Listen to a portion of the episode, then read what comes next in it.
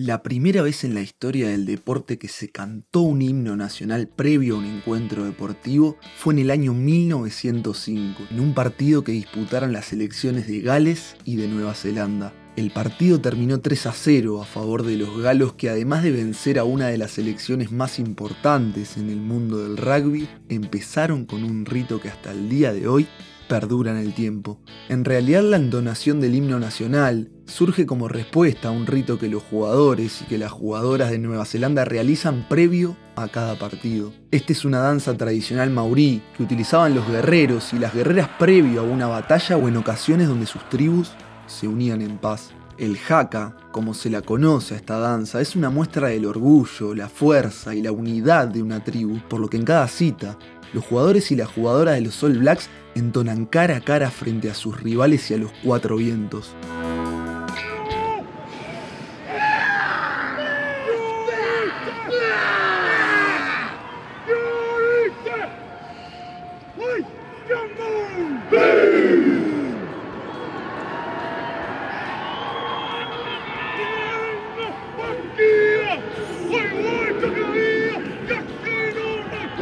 Sim.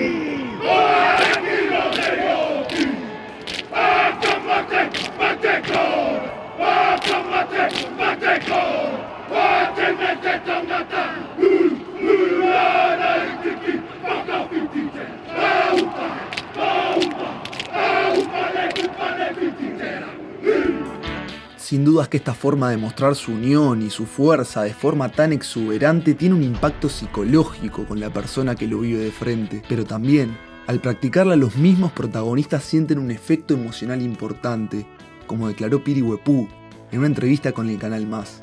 El haka nos ayuda a sentirnos mucho más llenos de energía y de querer salir al campo a correr y hacer todo lo posible por el equipo. Por eso los galeses Tom Williams y Teddy Morgan, al visualizar el impacto que causaba este rito en compañeros y rivales, en un acto de valentía decidieron retrucar tal gesto. Williams, integrante del cuerpo técnico de Gales, le dijo a Morgan que ellos debían hacer lo mismo. Pensó que la única canción que podía generar un impacto parecido era el himno nacional y que él, al ser cantante, debía tomar el protagonismo después del Haka Maori. Por eso apenas finalizó este, el jugador de Gales frente a 45.000 personas y a todo pulmón empezó a cantar La tierra de mis padres.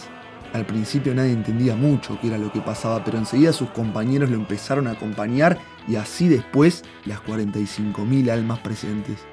Aunque el partido quedó envuelto por la polémica por un supuesto try que se le anuló a los visitantes, finalizó con victoria gala, siendo así el único equipo que le pudo ganar a los All Blacks en aquella gira que realizaron por Europa y por Estados Unidos. Increíblemente, el único try de aquel partido fue anotado por el mismo hombre que minutos antes iba a empezar con un rito que hasta el día de hoy de forma protocolar se practica en casi todos los deportes del mundo.